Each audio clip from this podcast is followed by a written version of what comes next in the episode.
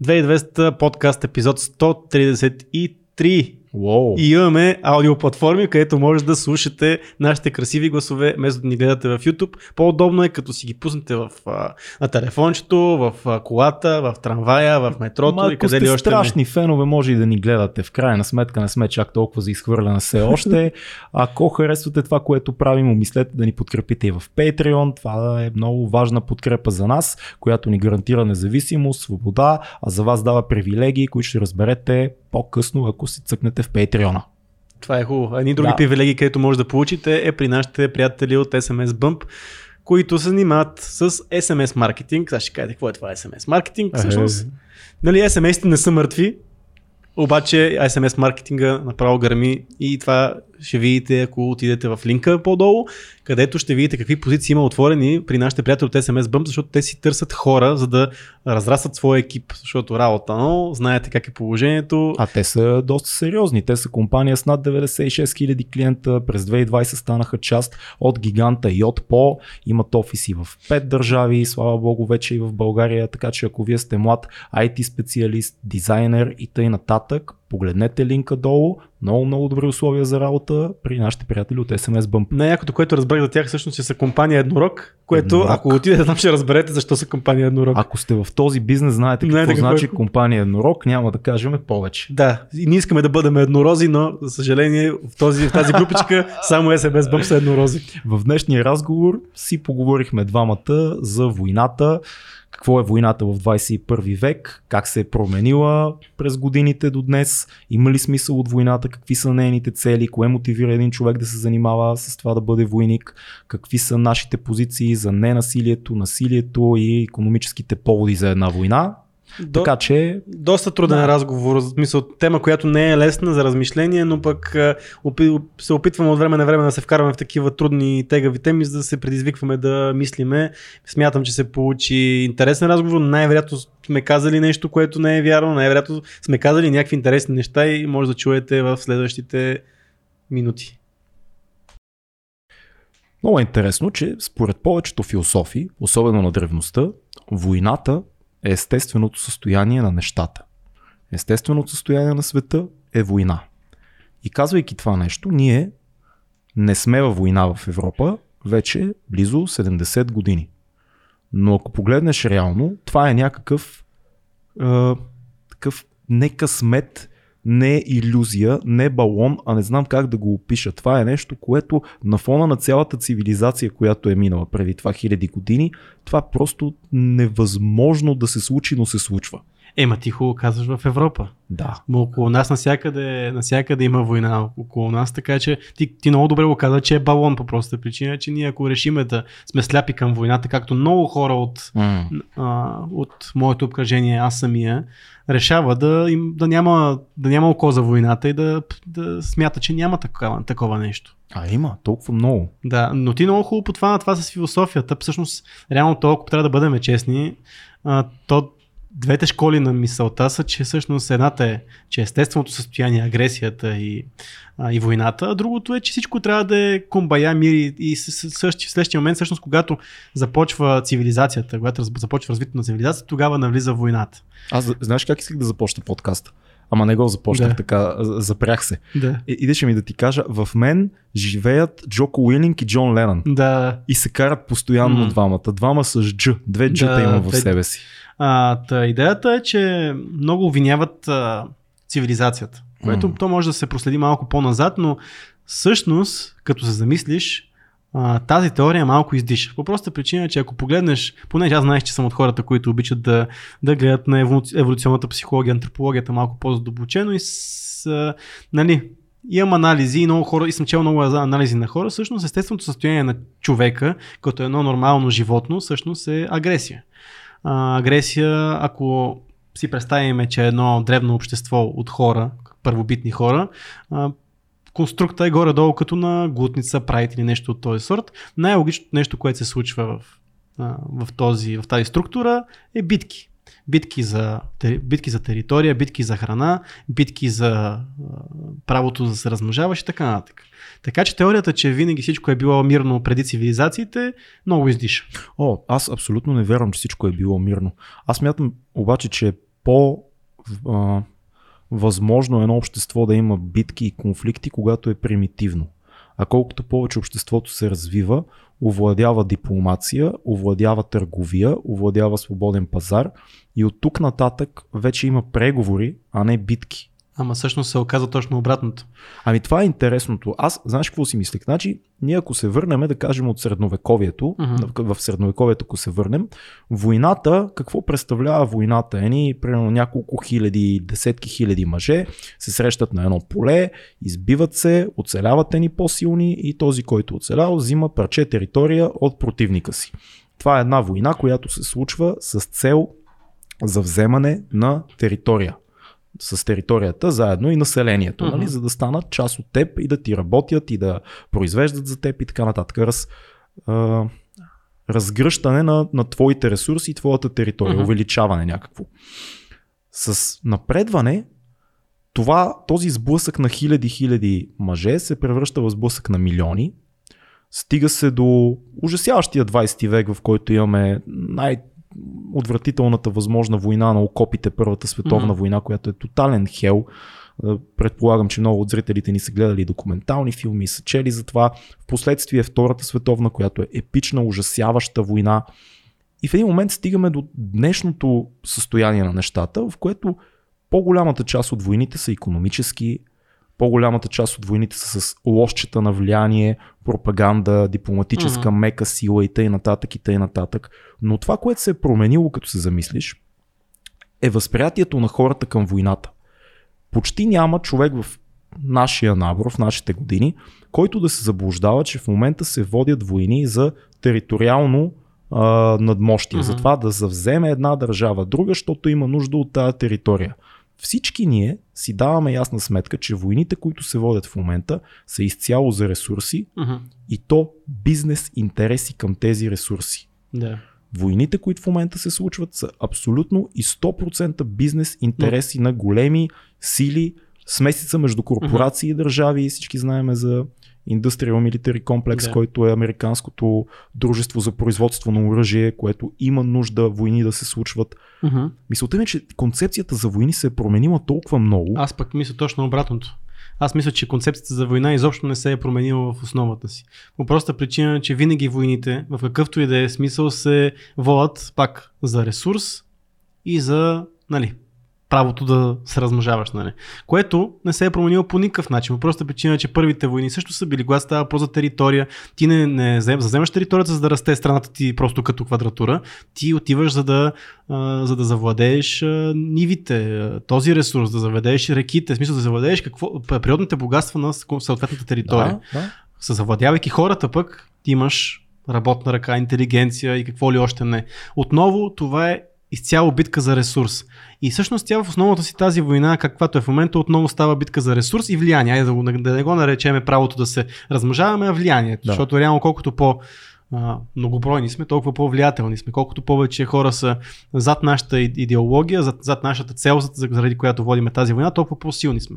Така че от тази гледна точка смятам, че войната, тя като тя като в детайли много се е променила. Нали? Смисъл, тя няма нищо общо нали, от камъните до лъковете, до мечовете, до, а, до, до а, оръжията, до, до дроновете, до, дроновете, до, до всичко, което економическите врътки. Точно така, до економическите врътки.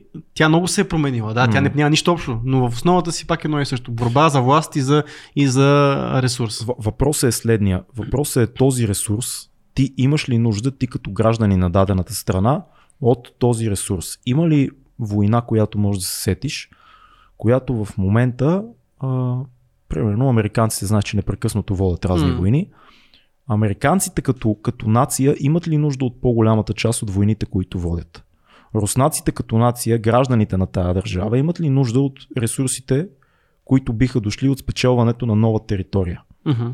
А, или големия бизнес, който се е свързал с държавата, има нужда от тези ресурси, за да продължи да произвежда дали телефони, дали нефт, дали каквото и да било още. Ама има един порочен кръг, той е в тази, в тази линия. Има един порочен кръг, който е колкото повече войни водиш, толкова по-голям ресурс имаш нужда, за да се даването на по-голям, по-голяма армия, което означава, че воденето, мисля, че отново ну- нуждата от ресурс води към това да се води по-голяма война, защото сега тези, супер, тези велики сили, за които си говориме, Китай, Штатите, Русия, са, може да кажем, че най-вероятно имат нужда от всичко това, което се случва по проста причина, за да затегнат своята хватка върху част, това, парченце от света, което, което контролират.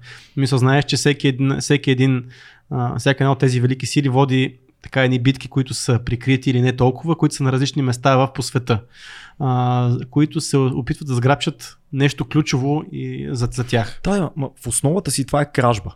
Извършва се кражба. Една нация отива някъде на другия край на света и казва, вие тук в а. Близкия изток или вие тук в Африка имате лити или имате едикво си. Да. То вече е наше. И тази кражба се опакова под някаква борба за демокрация и свобода, която ти едва ли не докарваш Мгм. в това кътче на света. Слагаш си свое правителство, което контролираш и отиваш неограничено да си копкаш и да си взимаш ресурса от там. Мгм. В основата си това не е логиката на войните, които са се водили в човешката история. Да. Войните са ние тук, българите имаме нужда от разширение. Поглеждаме нагоре, а, сър, там Румъния, отиваме, взимаме територията около Дунав. Това е война. Идеята, че ние от този край на света отиваме на другия, за да изкопаеме техния нефт или да изкопаеме техния лити, това вече е някакъв були, булинг, такъв Да. силов грабеж. Е, И да. другото, което е идиотско. Защо в момента, когато нямаме големи идеологии, нямаме студена война, Русия не е Съветския съюз, Америка си е а, бизнес, М. Русия е бизнес, Китай също, каквото и да говорят, си е един голям бизнес. Всяка една държава се управлява не от идеологията си. Нямаме вече а, а, Германия на Хитлер. да. Тоест идеологически стени няма държавите да правят бизнес помежду си, а не да се воюва. Ти имаш литий, аз имам еди какво си. Аз съм американски пари, ти си а, Гватемала или не знам коя забутана държавица Мгм. в Южна Америка. Аз ти казвам, пич, аре да направим търговия, защото твоя литий ни трябва да произвеждаме еди какво си. Даваме ти това, пра- правим бизнес, правим пазарна економика. Не правиме ти си малък а, забутан южноамерикански субект, ние идваме, бум войниците, в медиите докарахме ви свобода, взимаме ви всичко. Мгм. Това вече е един модел, който ние всички разбираме, че идиотски, защото загиват много хора. А тия хора, като, като питаш защо загиват, и, и някой се появява някакъв политик, който ти казва за, за свободата и демокрацията. И нито един от нашето поколение не вярва на това, Мгм. защото вече имаме достатъчно информация да видим, че всъщност става дума или за производство на оръжие, или за а, ресурс, който голяма компания освоява в последствие. И умират хора за това. Да, ако си гледал, той има много документални филми, които говорят за начина на водене на война на американците с малки, дам тях за пример, защото съм гледал документални филми за тях. А, предполагам, че другите велики сили действат по същия начин. Всъщност войната, в а, смисъла в който те я водят, тя е някакъв последен а, last resort. В смисъл, това е нещо, което се прибягва, ако не, не проработят другите инструменти. А другите инструменти са а, по някакъв начин вкарване на, на влияние чрез а, власт имащите, някакъв тип рекетьорство на едро. А, реално се оказва, че влизането с армиите и дока... мисъл, казването, нали, че ние идваме за да ви освободим и така нататък, това е ако нищо друго не е проработило. Защото нали, основната цел е ресурса, но ето, примерно България. Сега няма какво да си говорим, знаем голяма част от ресурса, че отива навън, за, на безценица. Но това нещо, докато се позволява, защо да идва някой да ни освобождава, като интересите, които имат а, От какво велики... ни освобождава? Примерно. Ага. Примерно, защото тая, ние България сме- не сме, да, да. ако ще се измисли нещо. Но ние даваме този ресурс без да, без да има нужда от по-силови методи. Ако Ние има... правим търговия. Така е устроено. Да, ма тази търговия изгодно ли е за нас? И както е за нас, Из- като изгодно малките... Е до толкова, доколкото може да обърнем условията в наша полза или не.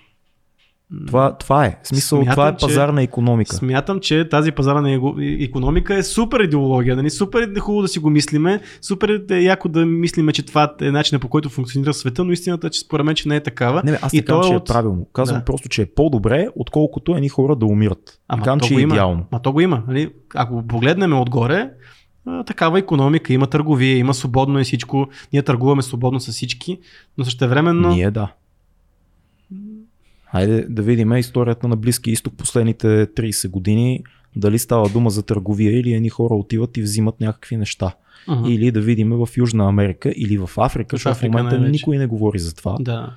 В момента в Африка се случват абсолютни бойни, военни действия и окупации. И това, което е големия номер на големите държави в момента, е да използват наемници, да Мгм. използват наемни войници. Да. За да не се обясняват публично, що водят битки. Мгм. Те си наемат едни хора, които провеждат битката за тях като частници. Да. И това пак е.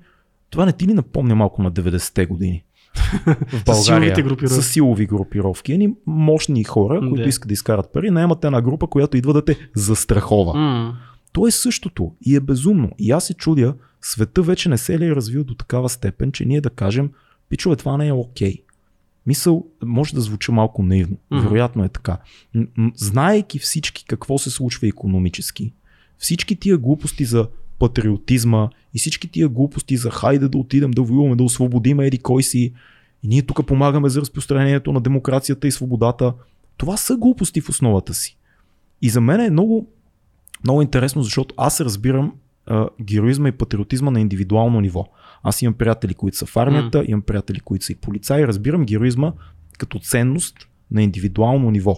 Един мъж, който е герой, се изправя да свърши една работа по най-добрия възможен начин и тази работа е свързана с оръжие и с а, жертви. Мгм. Но когато същия този надъхан млад мъж стане жертва в ръцете на едни костюмирани хора, които са го пратили на другия край на света да убива и може би да бъде убит, за да имат те по-низки, цена, по- по-низки цени на нефта, тогава става изключително цинично. Да. И е, и е фрапиращо, защото това не е това не е в Първата световна, това не е Втората световна, това, това не е Чингис хан. Между другото, наш интересен факт, а, хуните, когато са покорявали, Мгм. Чингис хан, когато Да. да. монголците, когато са покорявали а, тяхната атака, като се прави тяхната сесия към Китай, са, а, по, по, по данни са избили повече хора, отколкото през Първата и Втората световна. Да, 40, чувал съм го 40 някъде милиона това, да. души, което е забележително Мгм. амбициозни хора. Но хубаво- мисълта да. ми е, не не се ли, не се ли възползва а, един бизнес и една държава, която слугува на този бизнес, да изпрати едни хора някъде на другия край на света, да водят една битка, която не е тяхната Ама битка. ти произлезеш първо, аз това искам много после си говорим и за идеологията на човека, който води тази война, смисъл на Да. единицата вътре, а, но ти произлизаш от, от гледната точка, че пазара и всичко трябва да е честно. А, очевидно, няма, такъв, няма такава закономерност. А, и смисъл, че когато става въпрос за такива големи а, ресурси, а, всеки, всякакви такива подмолни методи, всеки един трик и всеки един трик на войната, като казвам присъствие, може да е заплаха, та, влизане на кораб някъде, всички тези неща са някакъв тип power play, нали, смисъл да покажеш Да, да. кой е по-силния, защото аз мога да извлеча дивиденти, но ти произлизаш от гледна точка, че това трябва да е честно. Не, А не то произлизам. няма- Аз, аз произлизам от гледната точка, не се ли развихме технологично като свят, като планета, до такава степен, че войната да мине изцяло в економическия план. Тоест, примерно, знаеш в момента, щатите, да кажем, и Европа блокират Китай Да. от еди коя си М. сделка. Или Русия решава да блокира и кой си. Или, примерно, Австралия и щатите и а, не помня вече кой им беше последното обединение, имат търговски пакт, с който казват с вас ще търгуваме на тия цени, с вас на други. Това е един начин, економически, аз да ти обявя война и да те заплашвам. И познай какво? Никой не умира. Да, така, Никой еми, не умира. Да, ма ще ти кажа, далето, примерно, Штатите и Русия водят война, това е ясно отколко. И тя не е. Студената война не е приключила, според мен. Нали, тя може би не е в тия, в тия мащаби, които е била тогава, но студената война е нещо, което си продължава. И, и тя отново е економическа. В смисъл, ние подпомагаме сили, които са ни. В, са едни, едни срещу други, едните подпомагат, едните подпомагат едните, другите подпомагат другите. Цялото това нещо отново е за економическа изгода. Това е още един инструмент, още един лост да постигнеш тези неща, за които ти говориш. Нали, някакъв тип воден на преговори, ние спираме економиката тук, ние няма да продаваме с тия, няма да търгуваме с онези. Това е още един инструмент. Просто те работят и тези, и тези. Но ти зададе въпроса, ние като общество нали, не трябва ние да си кажем стига толкова, това не е нужно, но пък въпросът му е ние като общество каква сила имаме да променяме в това нещо. Ами имаме, като се замислиш имаме, защото има, ето примерно големите протести а, 60-70-те години срещу войната в Виетнам, наистина дигат много шум, защото това е първия момент в Штатите, в който едни млади хипита разбират, дават си много ясна сметка, че тия войници, които толкова много, колко, колко стотини до милион ли го бяха докарали там администрацията на Никсън в Виетнам, като изпращат войници, тези момчета отиват до у- умират в една война, която няма никакво значение. Да, Да, то- никакво значение. То никой не успява да убеди да защо се води тази война. Да. А, абсолютно, сега никой не може да ме убеди, че всичките последни 20 години действия на щатите в Близкия изток са смислени и са Мгм. водени от демокрация. Това е Да. бизнес, това е гигантски бизнес, подхранваш надеждите им за а, нефт и естествено подхранваш това чудовище, което е индустриалния им военен комплекс. By the way, много хора не си дават сметка, че голяма част от политиците имат акции в индустриалния военен комплекс и те имат полза да има поводи за война. да. А, за мен е някакси е важно да имаме позиции за това. За мен е, е много глупо в 21 век ние да сме такива пасивни, знаеки, че едни хора някъде умират за някакъв бизнес. Мгм. Идиотско, защото има други начини вече. Проблема според мен е това, което казваш, това е напълно прав. Ти започна с това, че в Европа нямаме война. В Штатите няма война. В цивилизования А свят. защо нямаме война в Европа? Защото се ужасихме от две войни. Две световни войни ужасиха Европа. Аз мисля, че обществото, ако има война в Европа, обществото няма да си без на такова, няма да остане без да действа и да Ама това направи е нещо. заради историята. Защото помнят. Още има живи хора, А които да, ама помнят. ти, ти знаеш, окей, ти знаеш много добре, че има война в Ирак. Да. А, в смисъл, като цяло целият близък изток, нали? Той Ирак е някаква малка част от цялото нещо. Знаеш, че с нещата, които се случват в Африка а, и същевременно... Всъщност за тях знам твърде малко. Да, но същевременно ти не виждаш войната, ти не знаеш много, ти, знаеш, ня... ти не нямаш достъп до там. Ти не, не можеш да застанеш на пътя на танковете, примерно, нали? което е правило много пъти. Не, не, не можеш. Европа. Нашия, нашия начин е да говорим за нещата. Да. Нашия начин е да ги говорим, но на мен ми се струва по всичките ни приятели, Мгм. всички, които познавам и сме от а, 19 до 40, някакси всички знаем какъв е смисъл на войната в съвременния М. свят. Придобиване на ресурси от една сила на друга и за това придобиване често седи голям бизнес. да. И колкото повече, защото е много интересно като сведеш, като промениш резолюцията, като казваме война и си представяме едни много хора и едни битки. Обаче като отидеш да слушаш индивидуални разкази на войници М. и почваш леко да настръхваш, защото разбираш, че нещата са много страшни и могат да бъдат много страшни, въпреки цялата нова технология. Да. Едни хора умират и като отидеш да чуеш момиче, което в момента е тинейджърка, на което бащата българин е умрял в Близкия изток заради някаква война, в която ние сме изпратили хора, ти си кажеш, what the fuck? Какво точно освобождаваме там в пустинята? Какво се случва? Е, тук идва един много голям въпрос.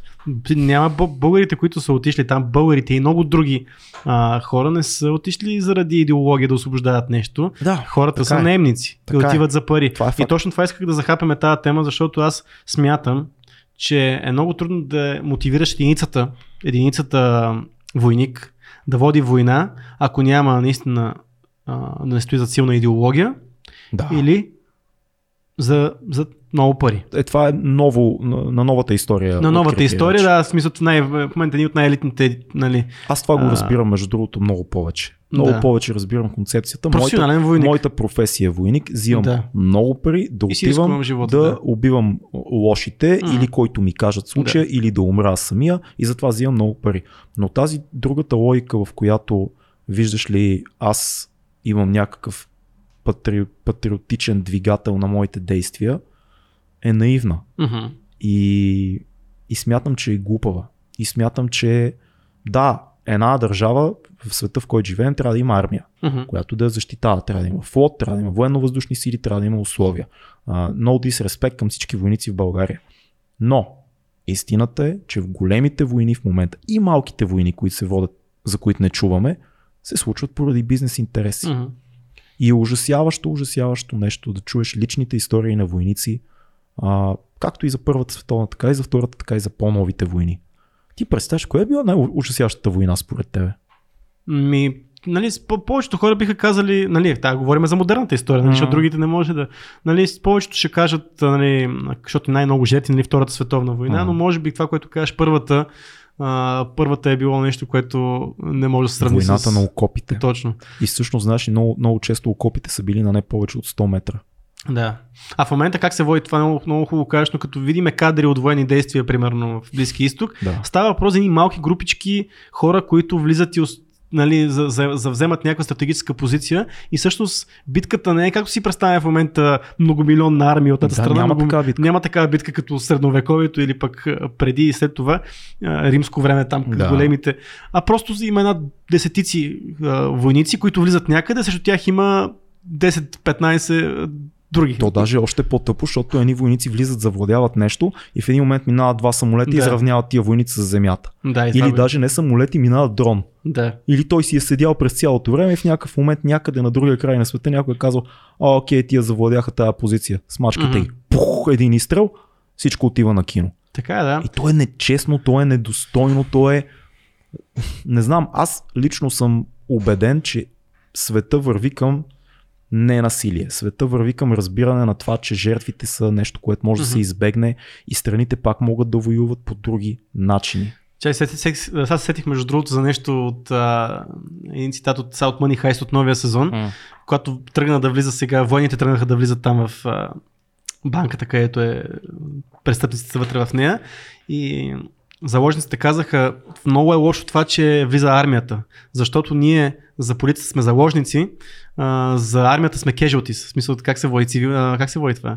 Косвени жертви, косвени да. жертви, да, косвени жертви. Така че в войната, нали, за войните, горе-долу, едва ли не това, което казаха там, аз знам дали е така, според мен много се уважават се цивилните и се, и се пазят, но за войни, понякога, когато става въпрос за важна стратегическа позиция, по- много често косвените жертви са прието нещо, че се случват. Нали, то от всяка война, но има много загинали цивилни хора, нали, то това е ясно. Освен първа, втора световна, където много няма цивилни там, той изобщо, нали. Абе, и Да. много, и много цивилни загиват там и Да. там е ужасяващо, като сложиш. и Реално лагерите са място за, на пръв Факт, поглед да. за военнопленници. А, много, е, много е странно Но за това, ако мислиш за тази идеология, защото и виждаме и а, такива модерни войни, айде да махнем войните за економически интерес. Има хора, които се... Има, Кой има ли други? ами, има сега войните, които а, групички а, се борят за независимост. М. А, това са войни, които са водени изцяло от идеология. Те се случват на ця... на... из целия свят се случват тези а, отцепени групи, които искат да имат своя територия, а, защитават своята територия, която смятат, че е изконно тяхна. Да, тя ги наричаме терористи обикновенно, което е издяван от американците Това е термин друго за нещо, всеки, да. който не е съюзник. Точно така и да. А, но ето това, примерно, са едни войни, които се водят изцяло на основата на идеология, което за тях е много важна. А, много пък дори економически войни, а, единиците вътре в нея имат а, някакви идеологически подбуди. Знаем, американците много често, гледали сме филми, ние не познаваме много-много а, такива американски войници, но те наистина вярват, че се борят за... А това е промивка.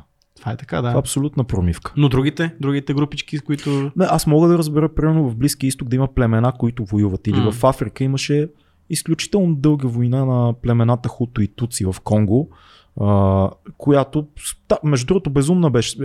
Е, То продължава тяхната битка, защото Хуто и Туци по някакъв начин са племена, които след като белгийците са а, поробили Африка, разделят населението Да. на две групи. На принцип, ако имат повече европеидни черти, и които имат повече африкански черти. И тия племена воюват М. след това 50 години. Това е абсолютна идиощина, Мгм.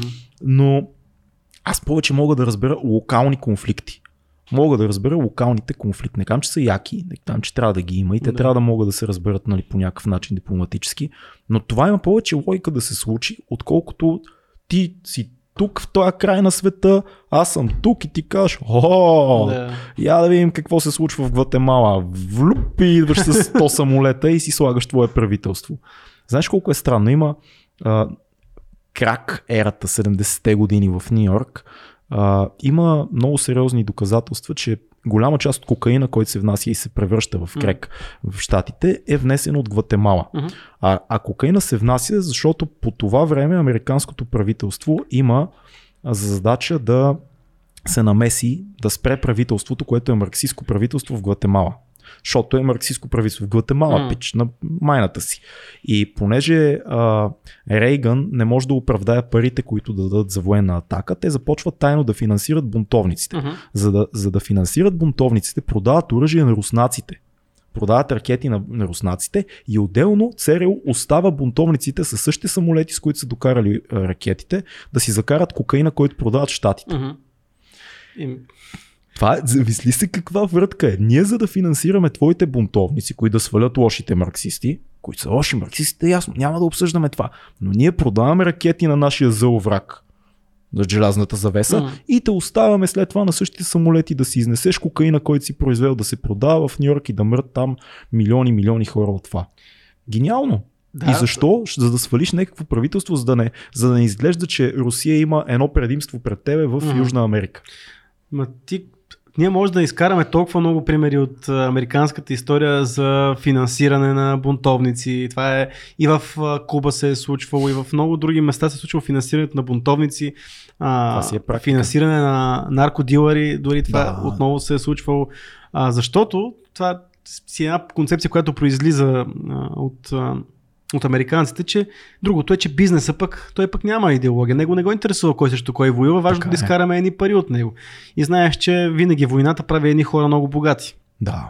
И това е задължително, нали? Той има много конспиративни такива филми, колко са верни, колко не са, че всъщност начина по който се е структурирана американската економика, всъщност а, има нужда да се води война, защото тогава се, а, може да се изиска заем, който да се изпечатат ни пари, да направи, стане Мгм. хиперинфлация и така нататък. Това са нали, вече такива неща, които не може да докажем ние, Да. но се говорят в много филми, много хора са ги гледали тия По-скоро филми. според мен ги мотивира производство на оръжие, защото има основен бизнес. Но това точно това да. Си исках. да- Производството на оръжие и в един момент тези хора, които ти си гледал този, как се каже този филм? God of War, А, с този с Lord of War с Николас с Кейдж. Николас Кейдж, Да. точно така. Да. Супер филм. Да. Този филм така хубаво обяснява нещата. Много обяснява нещата. Не те интересува кой ще умре, не те интересува Да. кой воюва. Важното е Бизнеса да върви, да продаваме върви, едни оръжия да, да, да продаваме ни оръжия. Да. да. мисля, дали са банички оръжия. Мисля, то е реално какво като оръжие? Това, какво като това нещо, което държиш, мисля, продаваш ти може да убие човек. Това не е важно. Ти е важно да го продадеш. Голямата ирония на съдбата, афганистанците успяват да изгонят руснаците от Афганистан, само защото Америка ги снабдява с оръжие. Мгм. Същото оръжие по-късно афганистанците използват срещу самите американци. Така е факт. Прекрасно е, нали? Ми да, ето, въпросът е, че не те интересува. Какво като из, измрат а, 100-200 хиляди човека? Все тая. Въпросът е да си... И това според мен са... И то все пак голяма част от економиката на, на щатите се крепи и на тази индустрия. Да, да, не трябва да е така. И е лицемерно, и е долно, и е недостойно по, по много начини, според мен. Аз си мисля, че трябва да погледнем нещата и от гледната точка. Примерно, ние много харесваме М. Джо Уилинг, слушаме неговите подкасти, в които темата е основно война и става дума за геройства на индивидуални войници. И мисля, че е важно да се разграничи геройството на войника от а, бизнеса на войната Mm-hmm. от идеологията на войната, защото аз не, не искам да заклеймявам войниците, разбираш, това е много важно за мен. А, да, Но, но ми се струва, че благодарение на интернет и повечето информация, която излиза последните 20 години, дори самите войници почват да си дават ясна сметка кога е отивам да взема едни пари, кога е да, тук имаме кауза. И, Мгм. и, и това е в полза на парите и в загуба на каузата, защото все по-малко и по-малко войни имат действителна кауза. Това е, това е факт, колкото и да се опитват медиите да ти кажат друго нещо. Ужасяващо интерпретиране на а, истината става ето сега за конфликтите в Нагорни Карабах. Там имаше супер много манипулативна информация. А, Русия по линията на Крим. Mm-hmm. Там също колко глупости си изговориха. А, хората чуват едни неща отдалече и си казват, а да, нашите освобождават и нашите си взимат тяхното, което по право е тяхно. Нали? Да. Обаче, в края на краищата става дума за едни хора, които умират за ресурс. М- Ами, това между другото, а, нали, тези а, хора, които твърдат чисто философско, че а, нали, всичко е било мирно преди да дойдат цивилизациите, а, всъщност то отива малко по-надалеч цялото това нещо, а, че всъщност с зараждането на на, агро, на аграрната революция, когато сме почнали да, да, да засядаме на едно и също място, когато не сме имали, почваме да събираме повече неща, защото сме на едно място, не трябва да си носиме всичките притежания, нали, които имаме наляво надясно, почваме да събираме неща, повече почваме да обработваме земя, която си е наша и всъщност тогава започва войната в а, този примитивен смисъл на война, защото преди това има убитки, отделни а, нали, спречквания, но тогава започват наистина войните между големите, а, примерно, между големи племена, големи големи, вече след това цивилизации и така нататък, по проста причина, че вече ние се разрастваме, разрастваме се като общество, защото сме на едно място, Мгм. може да имаме повече деца, може да имаме повече ресурс, може да отглеждаме възрастните ни хора да не умират и така нататък. И тогава има за какво да се биеш. И всъщност основния място, където се е появило, появила войната, е защото аз имам тук едно парченце земя, едно парченце хляб и аз трябва да го защитавам, защото тия другите искат да ми го вземат. Защото те най-вероятно пък ние искат да го вземат. Да. Така че винаги това е, нали, нищо, аз затова казвам, че нищо не се е променило. Но Ама тогава... сега економиката не ни но- дава инструменти това да се случи, ти да си запазиш земята, пък аз да правя търговия с тебе. Еми, би И- трябвало да е така, по принцип. Но... Света не, не, няма ли някаква светлинка в... Днес аз съм позитивния, между Да. другото. Няма ли някаква светлинка нещата да вървят към по-малко жертви? Ето Европа, Европа е един пример за това, че след като минаха двете ужасяващи световни войни, се сформират тени съюзи, едни хора си казват, пичове, до тук с тия глупости, айде сега да си се оправим, айде да си водим економическата политика и тъй нататък и тъй нататък. Швеция, между другото, дори не, не се включва, скандинавските страни дори не участват в тия войни. Да, то... Те, те си кап, ние си имаме, а, имаме си ресурс, имаме си нефт, имаме си всичко, живи и здрави, не участваме. И са много добре. Виж ги къде са. Най-добре от цяла Европа. Струва ми се, че и света може да се приучи на това, но тук голяма роля има империализма. Това е истина. това е. Ние си говорихме онзи ден, всъщност пак като се връщаме на щатите, защото аз там е по-познато щатите, отколкото Русия, за там не мога изобщо да говоря, но ние си говорихме как се създава тази страна и на едно място, където нищо не... Пак ще ме насоля, че нищо не вирее и така нататък, но има огромни пространства в щатите, където няма нищо, има а, воинствено население. Ти Който отиваш... е чел на изток от рая, знае, че не вирее нищо наистина там. Строят се, строят се едни а, огромни вакови а, да, линии, които се Да. строят по средата на, а, на конфликтни райони. Нали, говориме за места, в които изградена, тази страна е изградена на, на гърба на, на граждански войни, Да. ако замислиш. Как се такава економика по честен път, за който ти говориш? Как това нещо става като, да, ние имаме тук 5 лева, ама нямаме царевица, дай да си купиме. Може ли да си купим малко царевичка? Няма. Та цялата, цялата тая голяма империя е изградена на основата на гражданска война, на битка с индианците и така нататък.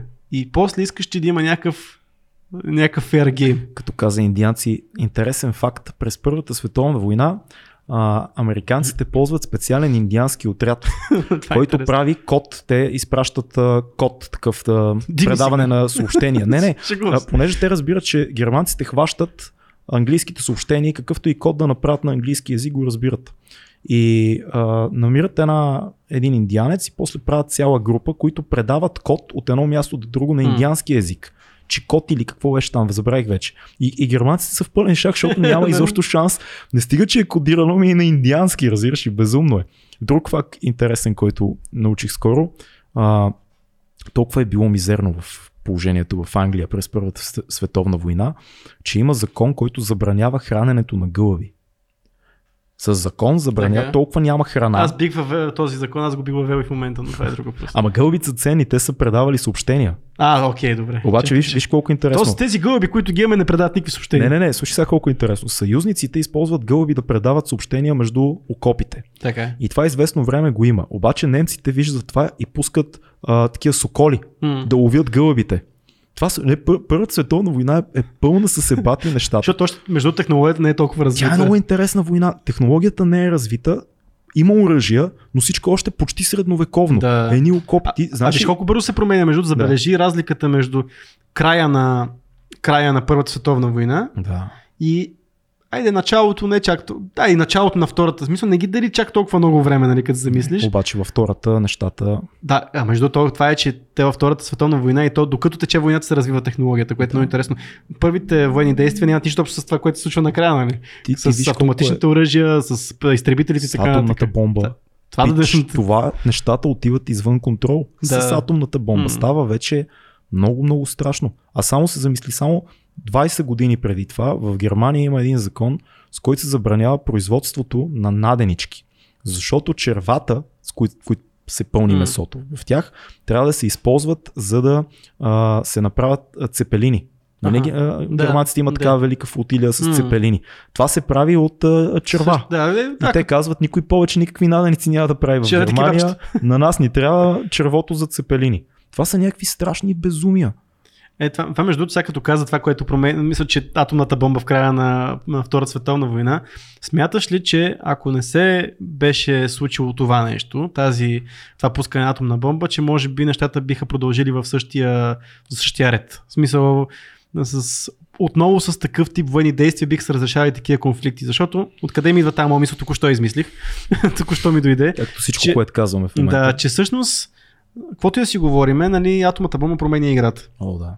И в момента заплахата, атомната заплаха, дали истинска или не, най- предполагам, че истинска, Истинска си е. кара хората да водят много, по-голям, много по-голяма дипломация. Да. И, и щом някакви, нали, Тръмп отива се среща с, а, а, с а, Ким Онзи. На Северна Корея. Да, същия. Да. Нали, има причина да се случва. И, и всичките тия тази дипломация, която се води за обезоръжаване, за така нататък. Ма да, бе, Обаче, то... ако го няма, има страх. Защото сега реално аз, ако те знам, че ти че имаш някаква така, някаква така технология, и мен ще ме е страх да, направя нещо срещу тебе. Ти се замисли, ако се засекат на кръстовище двама Да. и излязат от колите един такъв голям напомпан, излезе още един голям напомпан, почти никога не почва да се бият. Забелязал не знаеш. Винаги са такива, ба, те, ние с тебе, защото и двамата са гиганти. Да, да, И да. ще стане много страшно, ако се забият двама големи. Да, да, въпросът е, че ако, ако нямаше това нещо, смяташ ли, че тази тенденция Първа, Втора световна война може да продължи? Ми, да не се избалансират така добре силите и да не го няма този страх, а всъщност военните действия да продължат по този начин.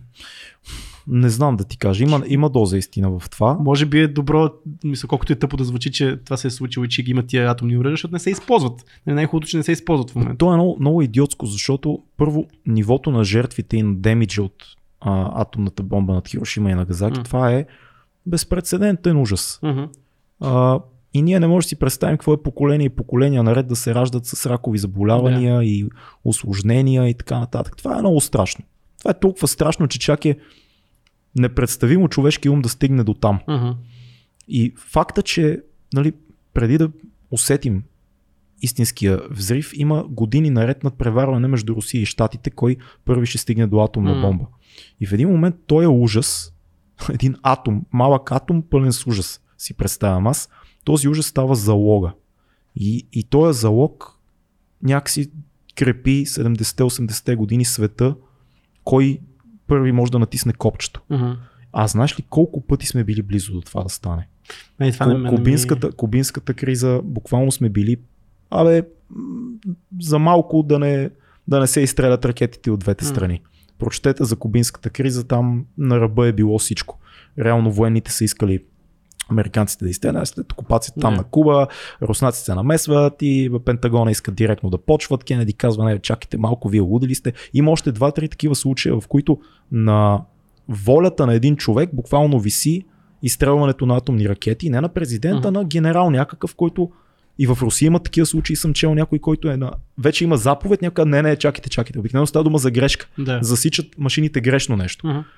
И това е ужасяващо, защото ние също щяхме да го отнесем много зловещо в такава ситуация, като част от съветския блок. Мгм. Ме ми е много интересно това, защото отново го, Скапани маймунки като- с атомни бомби. като говорим за от атомната бомба си една технология, а, нали, сега виждаме военните действия, които се водят. Gorilla Warfare, а, го бе такива малки кампании, които са 10-15 човека, влизат някъде. Нали, смисъл, да, има всичката го- технология, която имаме, хай-тек, военна, изтребители и така нататък, те са само някаква заявка. Ние го имаме това нещо.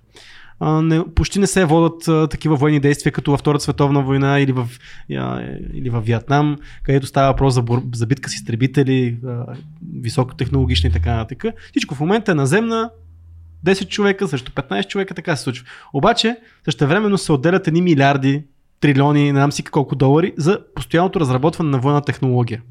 Нали, знаем, антистелот, пък нямам си какво си, пък тази подводница, какво може да прави така нататък. Ами да, ма това, защото ние виждаме в репортажите 10 човека срещу 15, Мгм. ама то всъщност истината е, че когато после дойде дрона и заличава всичко. Да. То това е някакви талибаните там или в Африка някъде. Едни хора стрелят там нещо или стрелят по самолети. Ема то горе долу, това е основното как се, как се водят битки в момента. То, това не са битките. Според мен битката е съвсем друго нещо. Битката е пускаме дроновете, изличаваме ги като решиме, битката свършва. Ема да, кога последно имаме такова действие? Ами има непрекъснато в Близки изток. Американците избомбиха половината им болници там. да, и това е така. Така, Въпросът е, че се развива такава технология, което значи, че има очакване да, нали, аз не виждам смисъл да се финансират толкова много а, военната техника, ако тя няма, ако нямаме намерение да се използва, нали? Ме използват я, бе, що да не използват? Използват си я като пичове. Те затова навсякъде се появяват и бомбят и взимат неща, защото имат много технология, имат най-голямата армия и най-много технология. И постоянно измислят нова и си я финансират и си я разработват. Имат някакви дронове, дето летят по целия свят безпилотни. Безпилотен дрон, това е такова, как се казва? А... Не бе, не бе, думичката, това е... Като кажеш Да, нещо, да, дето как се обезмисля от начина по който Да. го кажеш. Както и да е. Тавто- Тавтология, да, да. безпилотен дрон.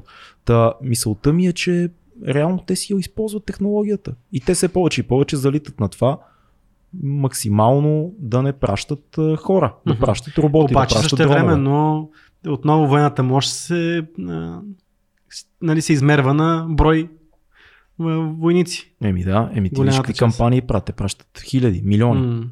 Сега Обама, момента- Обама колко войници прати в Близкия изток? 4-500 хиляди или колко бяха, поправете ме в коментарите. Страшно много, голяма кампания. да. 8 годишна. Но ето пък има. Значи аз гледах класация. Китай, най-голямата армия.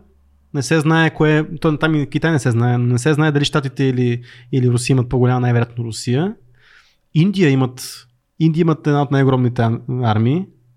Аз им чуш, че човешкият ресурс вече няма никакво значение. Да, обаче пък ето си го използват го така да си покажем силата. Да. И което ме изненада, Франция имат на, на едни от челните места са Франция по армия. Да. Минават, мисля, че минават всички в Европа на Франция по, по... Ми добре, Брой. че сме в добри отношения с тях. Да, да, да. Не, знам, откъде идват, може би там и Първо немеци има, но... ме, уи, ме, уи, жотем пари. Като дойдат, като дойдат. А, да ще се оправим, аз имам френски зет. Не знам, защо е се сетих, наред. като почна да говориш на френски, сетих не защо само в България да на- наричаме германците немци. Хм. Ми, може, не знам. Значи не, наричаме ги немци, защото като до Първата световна война, като са влезе германци, тогава всичко тук нашето общество е било много затворено. Нали? Смисъл, Защото не са говорили неми оттам ли? Защото не Те са говорили, обаче не са ги разбили и са говорили, те са ги определили като неми. Реално, защото нали знаеш немите как имат един такъв изказ с немите хора. Да, да, да. И те немите, немите, немите и накрая станали немците и затова си... Което между другото това е безумно пичове. Не знам защо се употреб- употребява още думата, нали, и се използва немци за германци. Не. Аз ще ти кажа един дядо какво ми беше разказал. А, през а, Балканската, не, чай видим коя, за коя война, през Втората световна война, като видели българските части цветнокожи, черни Мгм. като видят и те им викали, че са сини, Да. защото им изглеждали тъмно сини. Да. Синио, синио. Е, он е синио. Да, интересно. Колко и само българин може да вика на африканец син. да, бе, толкова че, че си чак син, сме нали? идиоти ние. Да, това много често. чак вика сине. Да, Нещо. това много често се използва. Аз не го бях чул, не го знаех. А, смяташ ли, че войната, той има някакъв кодекс, морален кодекс на войната, нали? Това е нещо, което аз не съм, не знам какви са, какви текстове има в този а, морален код, но а, мислиш, че трябва да има писани правила на войната. Той смисъл има. неща, които... Морал, морал на войната. Той Да. има нещо такова и какво трябва и какво не трябва да се прави. Да. А, как да се... Или всеки, всяка една групировка избира какво да... Не, според мен света трябва да е, той е така устроен, поне цивилизования свят, в който има военни престъпления. Мгм. Има такова нещо като военни престъпления. Те затова съдиха и а, Нюрнбергския процес срещу Хитлер а, е Мгм. реално, той не е срещу Хитлер, срещу цялата му администрация, за престъпления срещу човечеството, Мгм. заради лагерите. Има такъв процес и срещу японците, между другото, в, а, в Токио се води токийския процес. А, има писани ясни правила какво може и какво не може да, е, да се случи по време на война. Защото има, света е осъзнал нещо много важно. Пак казвам цивилизования свят. Да сме живи и здрави за цивилизацията. Има неща, които са отвъд моята и твоята връжда за ресурс. М. Има човешки правила.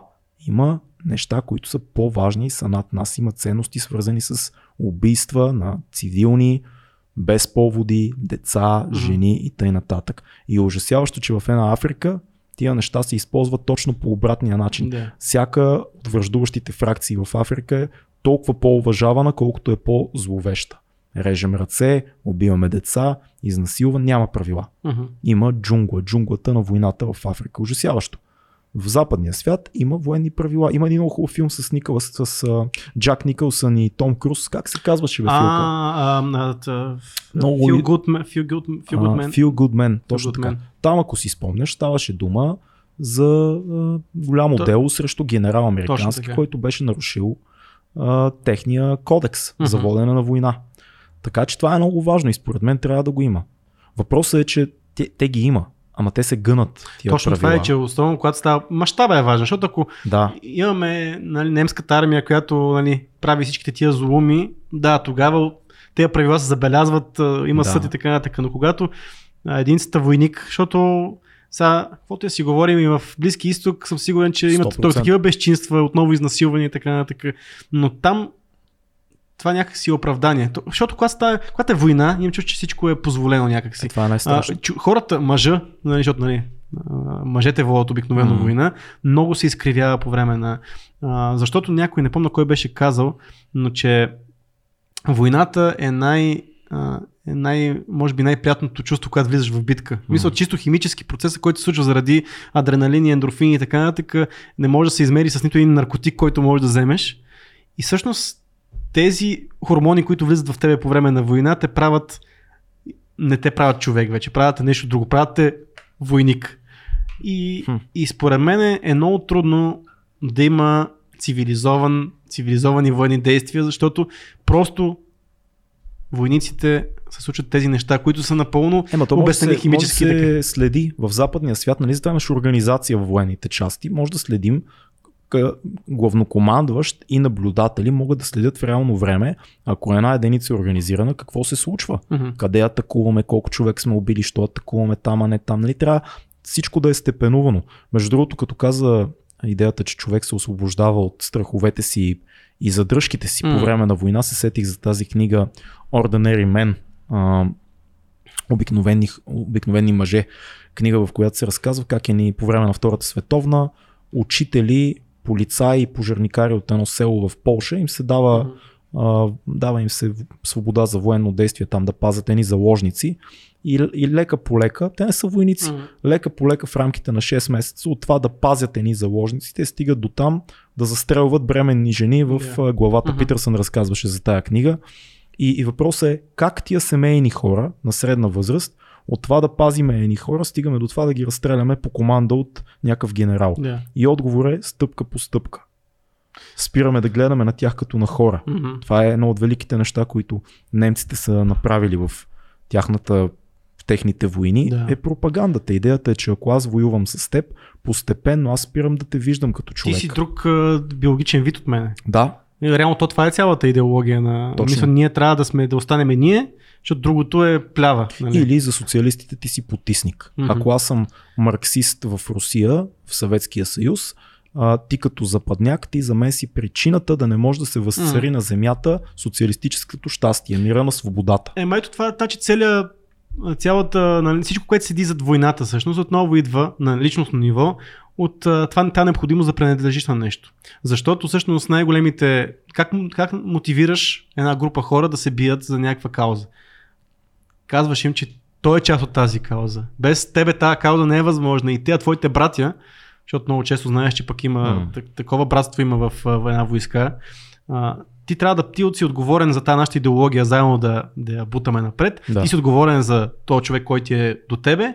И реално ние сме част от едно голямо племе, което ти си основна единица и ние трябва да се бориме за това. И ти се чувстваш принадлежност, ти имаш принадлежност към тази група и ти Има- се бориш за нейните права. Да. И това, което ти се каже от тази група, ти си по-виш, те другите не стават. Значи аз съм част от тази група. Всички, които не са в тази група, те са ми врагове, аз мога да ги убия. Ама, И всичко е идва много от този важно. трайбализъм. Да имаш враг. Да, Е, Няма група без да имаме враг. Мгм. Това е мега важно. А- Трябва да има ние и те. Да, ама Защото това... ако сме само ние, врага ще сме си помежду си ние, Да, да, да. ако всичко е наред. Ама виж как има нужда човек да води, да и ги трябва води да, тия. да обвиниш врага Да. за нещо. Някаква, има нещо между нас, някаква несправедливост се случва тук и ние казваме това е защото Мгм. те са направили нещо. Но смятам отново, аз смятам, че тая цялата идея за война ни е много, много дълбоко вкоренена в нас като човешки същества. Е, Виж реалния свят около нас. Всеки търси някаква битка да води, когато няма такава. Всеки се бори за кой да е пръв на светофара. Всеки се бори кой да е, вземе последното парко място на предблока. Всеки си търси враг, който обвини за неговите несполуки. Ми ние водиме постоянно една война такава. Един човек води с а, 20 човека война поради е- по такива малки казуси. И ние си го търсиме, бе. Ако няма какво да ни пречи, ние си намериме какво да ни пречи, ще се фанеме за това, че ни е враг и ще се бориме срещу него. Да, бе, ама сме си устроили обществото така, че никой да не умира.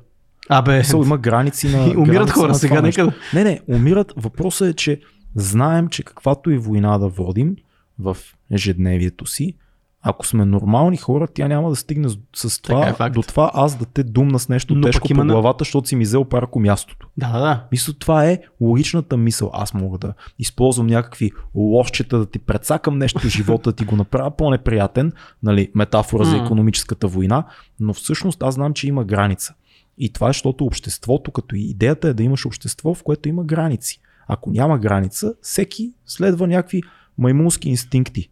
Такива, окей, ти ми пречиш, убивам те. Ти не значиш нищо, твоя живот няма стойност. да. Приели сме, че живота има стойност. Нали? Щом живота има стойност, той има потенциал. Щом има потенциал, аз не трябва да му преча. Затова обществото трябва да ми каже, до тук стига твоята Да. граница, иначе обществото те изхвърля. И, и това е хубаво. Но защо не може да го приложим на международно ниво? Защото е много по-голямо от нас, защото обществото е много по-малко от тези велики сили, които водят, които са зад тия войни. Пич, аз съм землянин. Е, бал съм у май. Нали, обаче пък има същевременно, нали, знаеш, че Америка пък Трябва да не имат, псувам в подкаста, че не, не седи добре никой. спонсорират а, такава програма за галактически военни. Смисъл, че сега, ако влезат не галактически, ми как се води? бе? Космическа защита. Космическа защита. Да. В смисъл, че има армия, която се бори, ако тръгнат да влизат, нещо да направят поне, че Абе, аз имам една теория, че, защото американците много пари дадоха за тази програма за космическа защита. Нещо аз имам, там. имам, Да, а, вери. имам теория, че тя не е да се пазим от извънземни. Тя е да преместим войната на М. ниво да стреляме от стратосферата. Най-вероятно това ще вече и когато се дигнат сателитите на частниците и руснаците и правителствата и ние да знаем, че вече сме качили ни оръжия М. там и ако ти като китаец ми кажеш by the way пичай, ние там качили сателит, бум-бум и да кажеш, а, мадафака и ние качихме два има, сателита. Има много, има много лайк в това. А, кажеш. по-скоро е за това. Както разполагаш бази нали, в различни части на света и стреляш от тях. Що да стрелям от базата, като мога да стрелям отгоре? Любимата ми конспиративна теория, сега като го каза, че, а, че нацистите са имали база на Луната.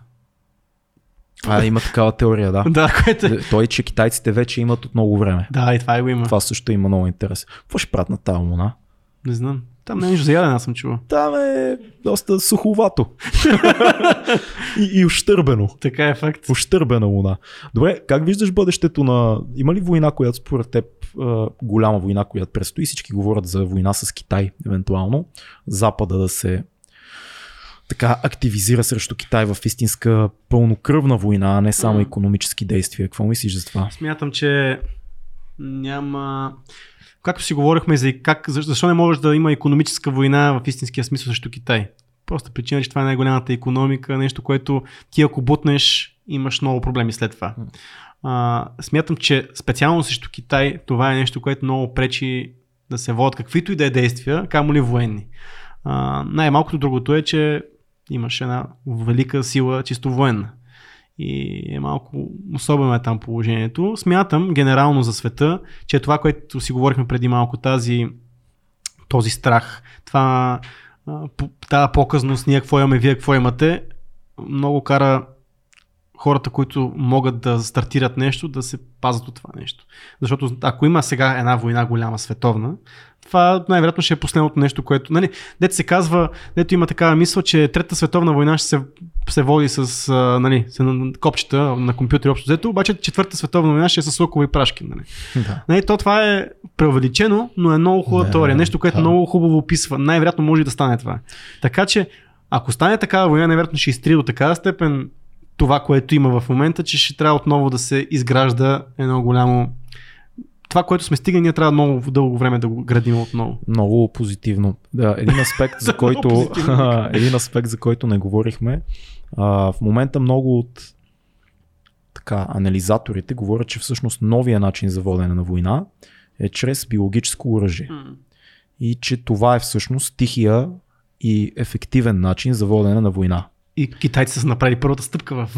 Да, има, има тези тези, нали, и за COVID, Да. и за други вируси. А, идеята, че всъщност няма нужда да пускаме М. атомно оръжие, може да разработиме добър вирус. Мгм. Истината е, че каквото и да си говориме пак, а, лабораторията в Ухан е лаборатория за изследване и разработка на, айде разработка не, но изследване на вируси.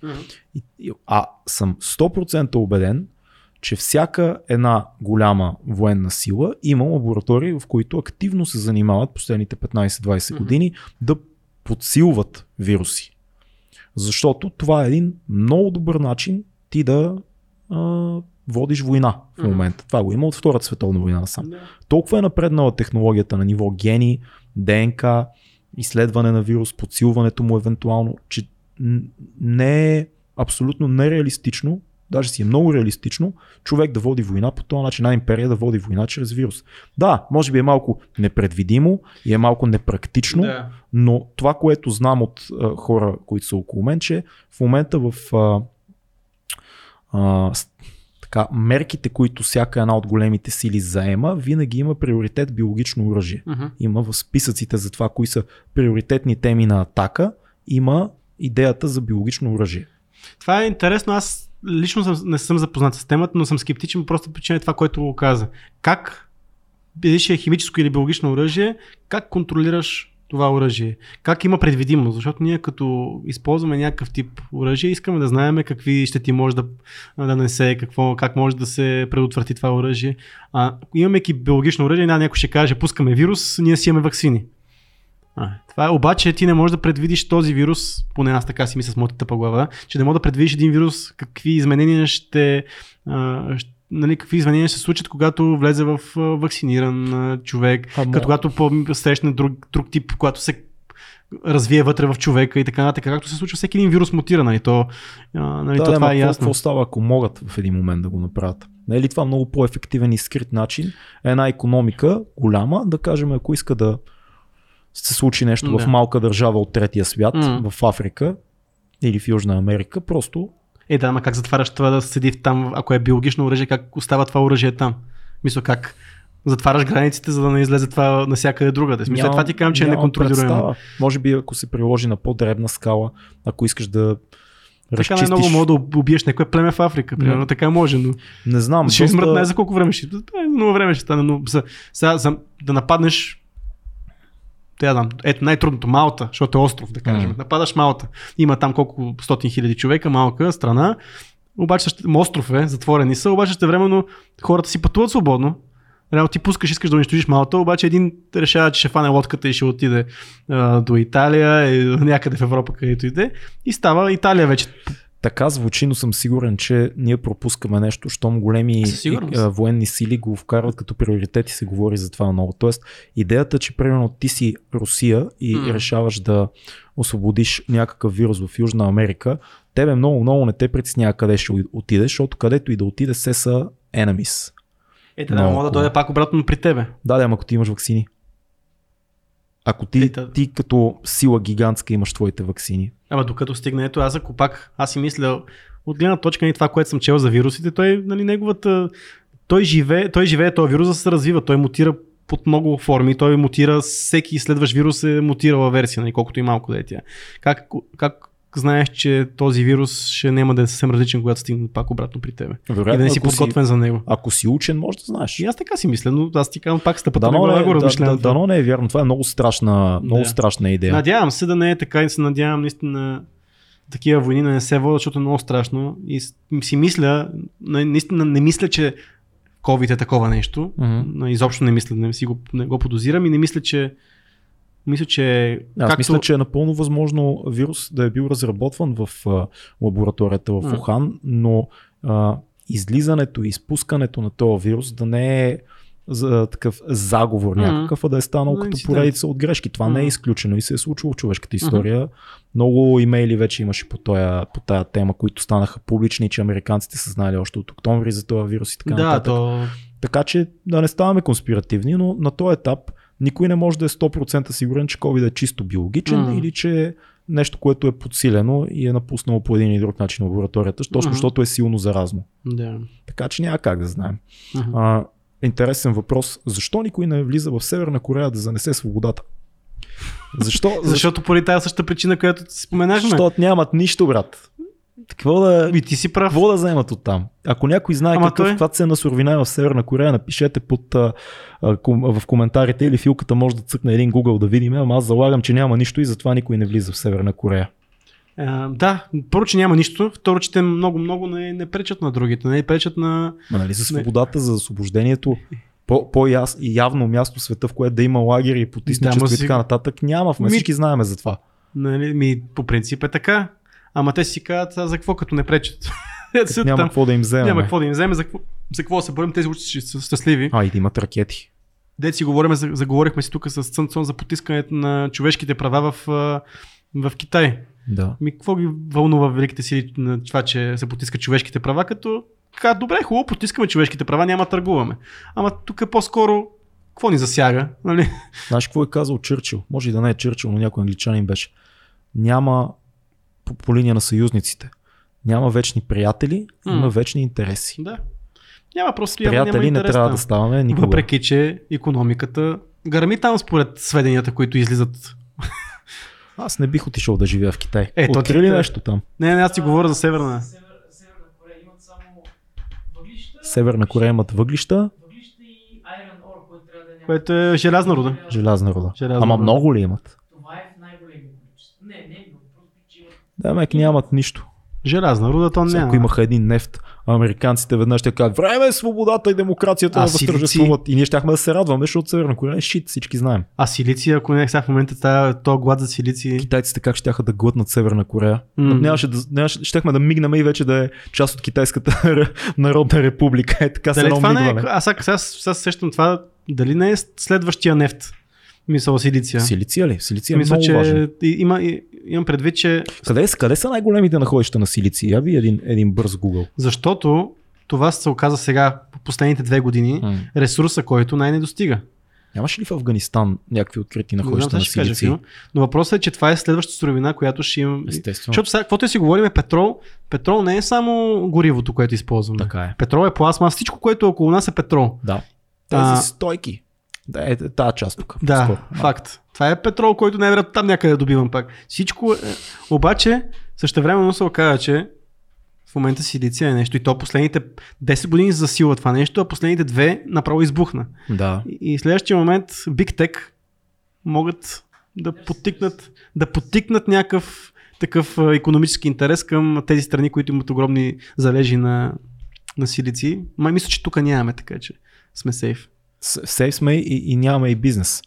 Хем сме сейф, хем нямаме. Ние сме такива, не, ма, не, всичко е окей. Всичко е окей. Е, ма да, да има неща като злато, руда, М. малко. Китай, Русия, САЩ. Това най- най-заспалия Джейми на планетата. Не, не е лесно да се намери. Китай, Русия, САЩ, това са най-големи. Китай, Русия, САЩ като залежи или като, като по-скоро това е? Еми, които произвеждат. Ама те трябва да го добиват някъде. Те го произвеждат, обаче трябва откъде се добива. Защото, ме, защото те, да, производители, тук, много е. Та, там, ако сме и там, вече да, кой ще води подкаста?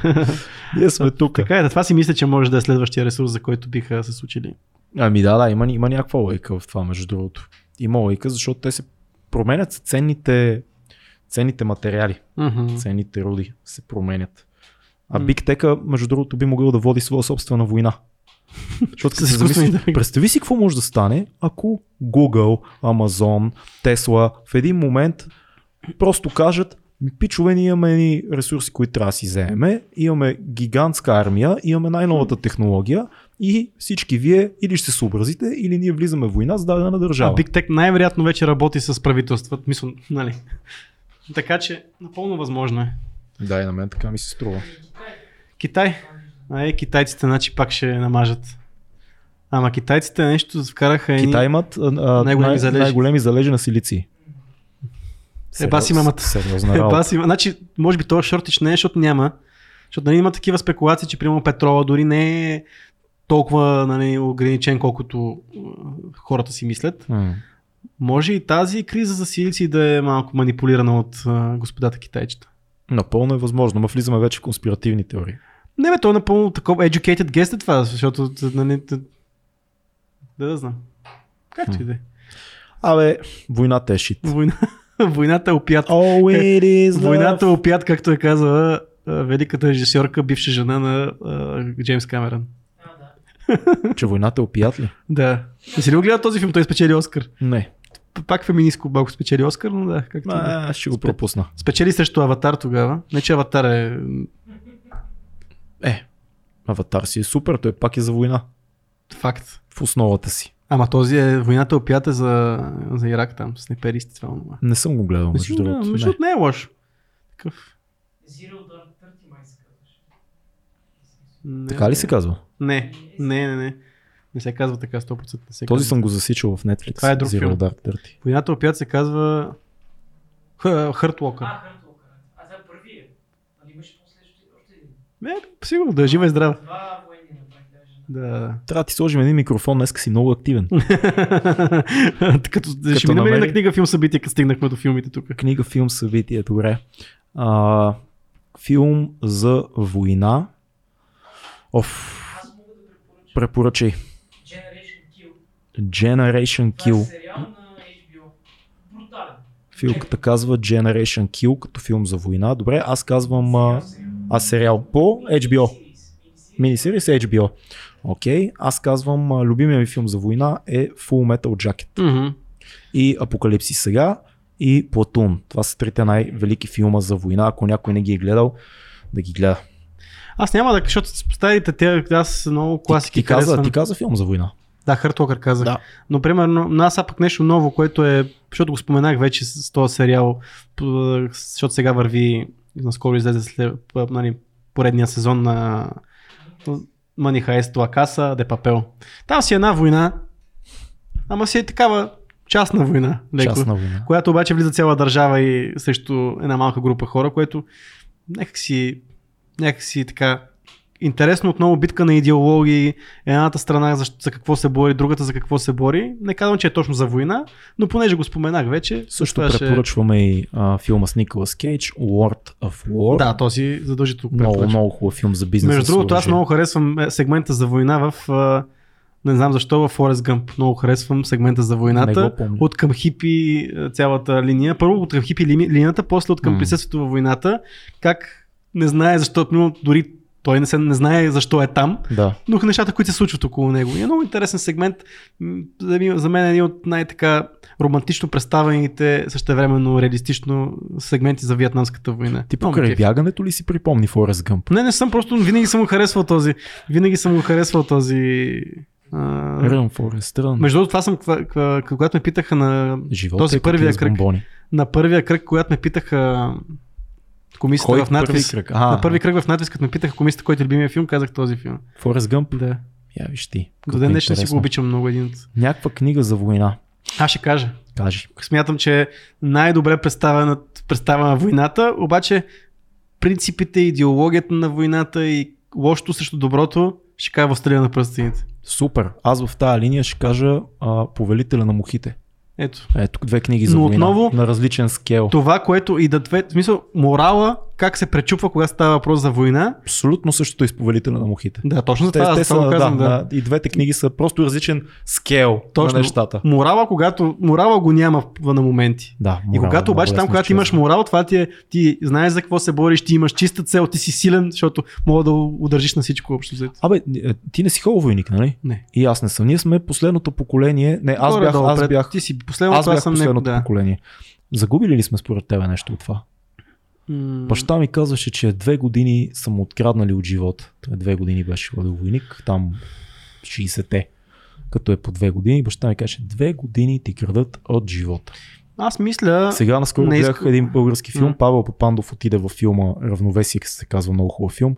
Павел Попандов отиде две години войник, върна се при жена си, главна, главния персонаж и каза, взеха ми две години. Точно и аз направо бях такъв ценно, напъл... чувам баща ми. напълно съм съгласен с това, което казваш. Са не е две години, са колко е 9 месеца. Беше последно, беше нещо, даже беше по-малко, накрая беше 6 май, нещо от този сорт, ще Да. излъжа. А, смятам точно това, че наистина е кражба на време, особено нещата, които са случвали на малтретиране и още много по-лоши неща, които не искам даже да споменавам. Страшни гадости има. А, но също време пък имат аз разбирам и хората, които казват, е, вие младите трябваше да, ви, да имате казарма, защото сте ати путките. Ама Аз, аз не съм съгласен с това, защото ако на 18 бях отишъл войник, щях съм страшен проблем. За смисъл, аз бях неподчиним. Нямаше М. логика. А, според мен в живота на един мъж идва време, в което сам решава да се Не. дисциплинира или трябва да е около хора, които виждат, че дисциплината е Пак инструмент, от- който пак- работи. Ама гледаш пак от твоите си камбанарика, има хора, които имат нужда да им бъде вкарана малко дисциплина в... Може и така да е. А, но не смятам, че това е най-добрият начин, но все пак, Имам- имам друго ценно нещо, което да. виждам в армията е този първоначалния курс, който е там колко е, 40 дена или нещо от този сорт, 3 А, месеца нещо от този сорт, който е базови неща за военна подготовка. Което Да можеш да стреляш това, това. да може да стреляш, да кой знаеш ще нек... застреляш, Владко? Е, Кой ще застреляш? Никой няма да стреляш, защото това е идеята, никой не ти се налага, нали? Това е идеята Сега да някой, имаш... Някой би казал, ако някой влезе във вас, трябва да имаш Значи, какъв лост имам гигантски нож. То въпросът не е там, ти мога да имаш всичко, обаче ако не си попадал в тази ситуация, не знаеш как ще реагираш. Това е така. За щастие в надежда съм попадал в тази ситуация.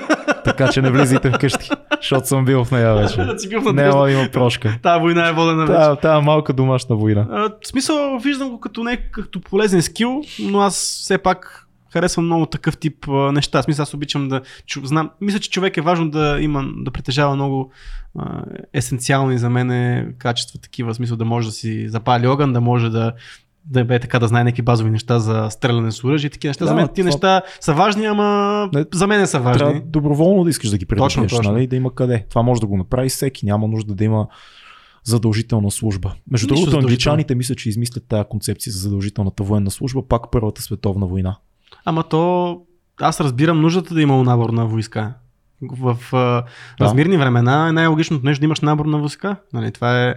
И те хора винаги ти влизат в резерва, нали, смисъл, те, те, те са ти готови за война, защото ако стане нещо, а ти си служил, ти си наборен войник, ти имаш подготовката, ела, а къде те първа ще обучаваш войска, ако нямаш така? Да, да, да, това Когато е имаш много, много практична идея, въпреки че винаги се появява някой като Мухамед Али, който казва не. да, Няма да хода във Виетнам да Да. убивам никой, вие сте луди и ме използвате за вашите гадни малки целички. Така е факт. Ама то, тя войната, той много лесно си противник на войната в Виетнам. То, аз не знам хората как са. Как се това е една тема, Кажи, която кажи. много е. Ми не, още не мога да разбера как хората отиват с тази нагласа там и не са се бунтували много повече, защото сега хипитата, тук там е някой да се появи, не сме, ние сме против войната. Аз смятам, че ако в днешно време се случи нещо такова, много повече хора са се дигнати и ще Ама защото против. вече се е случвало да има съпротива. Не забравяй, че хипитата правят много сериозно движение. Да, е смисъл, факт. хи, има, има протести с десетки хиляди си излизани на улиците, като се разбира реално какво се случва в Виетнам и как американците пращат нови и нови и нови хора и нови хора и в един момент от нек- някаква забутана Виетнам, брат, то М. някаква джунгла и те се вкарат в пълен филм американците, защото уния правят горила тактик, скрият се, гърмят подземни тунели, работи и ти си в шах. Да. И какви ужасяващи спомени имат тия хора. Има едно невероятно интервю с а, отказ от интервю с един пич, който е бил във Виетнам. Не му помня името, просто напишете в Google а, Виетнам ветеран на интервю. Нещо си. Той е един с едни мустаци и разказва много хубаво колко е абсурдно, когато е отишъл там, какво е видял и как се е чувствал. А ако, ето сега поне В предишния подкаст споменахме нашия приятел Мишо Кунчев. Пък ако става въпрос за немници, да гледат филмите на Мишо, което той предимно с такива хора общува и каква е техната, тяхната мотивация. Това също е доста интересно. Да, факт. Защото ние не, Другата ние не си говорихме, медала. другата страна, ние не си говорихме, споменахме само за мисионерите, за немниците, но там много се, в неговите филми много се за хващат тема. професионални войници и хора, Да. които са превърнали войната в своя професия Да. и изкуство. Мгм. Мисъл, Мишо е много. И, и, и ето Мишо е още един пример за човек, който се занимава с идеята за патриотизма в добрия смисъл М. на тая дума и като някаква мотивация да познаваш историята си, да познаваш а, единството на нацията. Истински войни, които са не всички, но голяма част от войни, които са водени с смисъл да запазят българска територия. Да. Така че има го и този момент. Той сигурно ще гледа този подкаст, така че го поздравяваме. А, сигурно, аз съм сигурен, че няма да е съгласен с много от Да, със а, сигурност. нещата, защото той знае много повече от нас, но Да. това не е никакъв проблем. Винаги може да дойде на гости и си поговорим и за войни, и за, за всичко, всичко. друго. Ами, темата е огромна. Направихме каквото можахме а, с нашите скромни познания. Напишете ни в коментарите и вие какво смятате изобщо за войната или за някои от аспектите, които захванахме. Вероятно сме пропуснали различни неща, но За днес толкова толкова. тази сесия. Живи и здрави. 2200. Чао!